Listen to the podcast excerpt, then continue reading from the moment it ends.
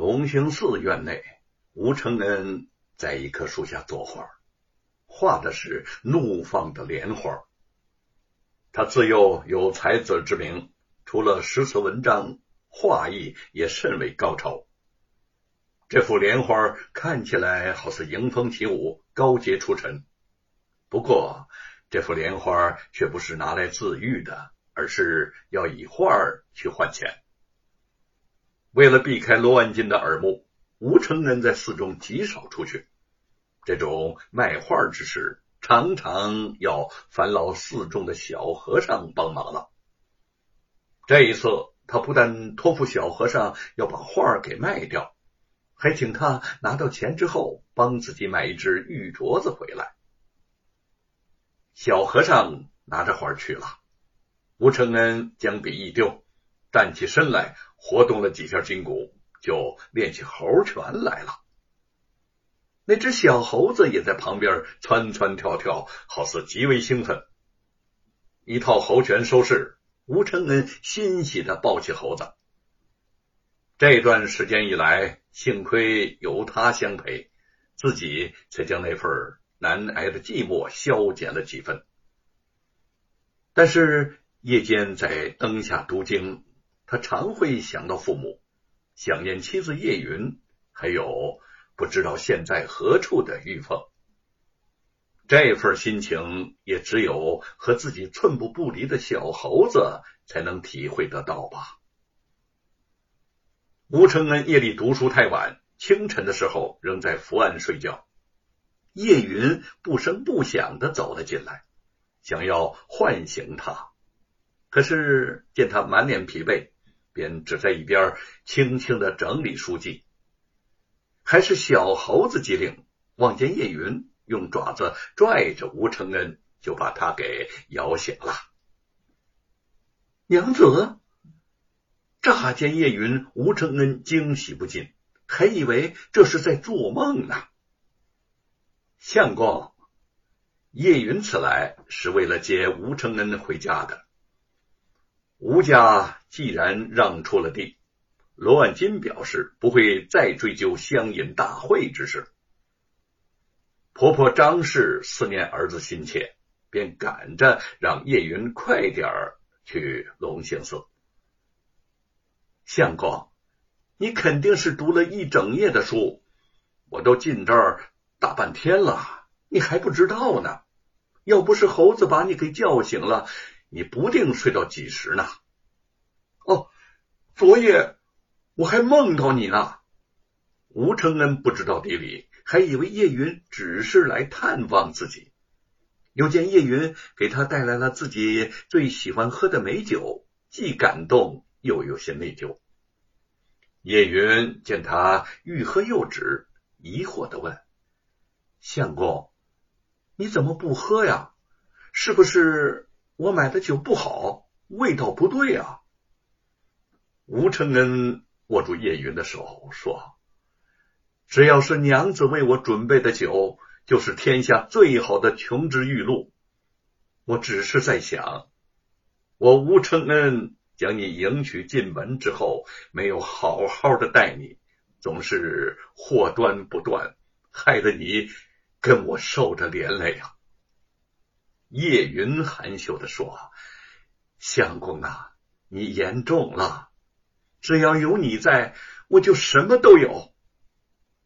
吴承恩突然想起自己买的玉镯来，马上从怀里取出，递给了叶云。叶云接过一看，既意外又喜悦。相公，你哪里有钱去买这奢华之物啊？吴承恩见他喜欢，心里头也十分的高兴。娘子啊，这是我特意用画换来的，也不是什么奢华之物，虽然不很贵重，但却是我对你的心意啊。这些日子我躲祸在外，你定为我担惊受怕了，我无以为报，一个玉镯算是代表我对你的愧疚之情。叶云看看玉镯，又看看吴承恩，情不自禁地扑倒到他怀里。自己的相公不光是一个倔脾气的人，还是一个懂情重义的人呐。想到吴承恩还不知道可以回家的消息，他赶快说：“相公，你可以回家了，罗万金不会再找咱们家的麻烦了。”吴承恩十分不解，百般的问他为什么罗万金会忽然变好了，是不是又有什么恶主意？叶云只是不说：“相公，不要多说了，快收拾收拾，我们回家吧。父亲和母亲都等着你回去呢，路上我再和你细说。”吴承恩拉住叶云的手，环顾四周，心中竟生出一种不舍之意。这几个月来，他住在这处清幽的佛门之地，不但读了很多佛经和有关唐三藏西天取经、美猴王降怪除妖的话本，也知道了不少在书堂学院根本学不到的东西。他越发相信自己一定能够把奇书《西游记》给写成了。我已经答应沈坤贤弟还有新近结识的好友李春芳，和他们相约下次一同去赶考。叶云闻言惊喜交加。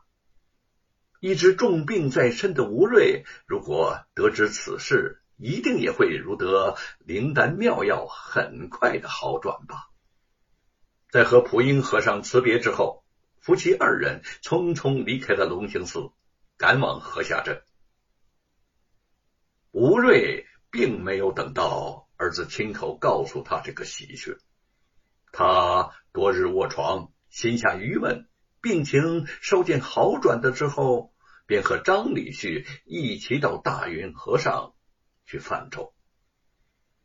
张兄啊，几十年过去了，这大运河一点都没有变呐，水还是这样清。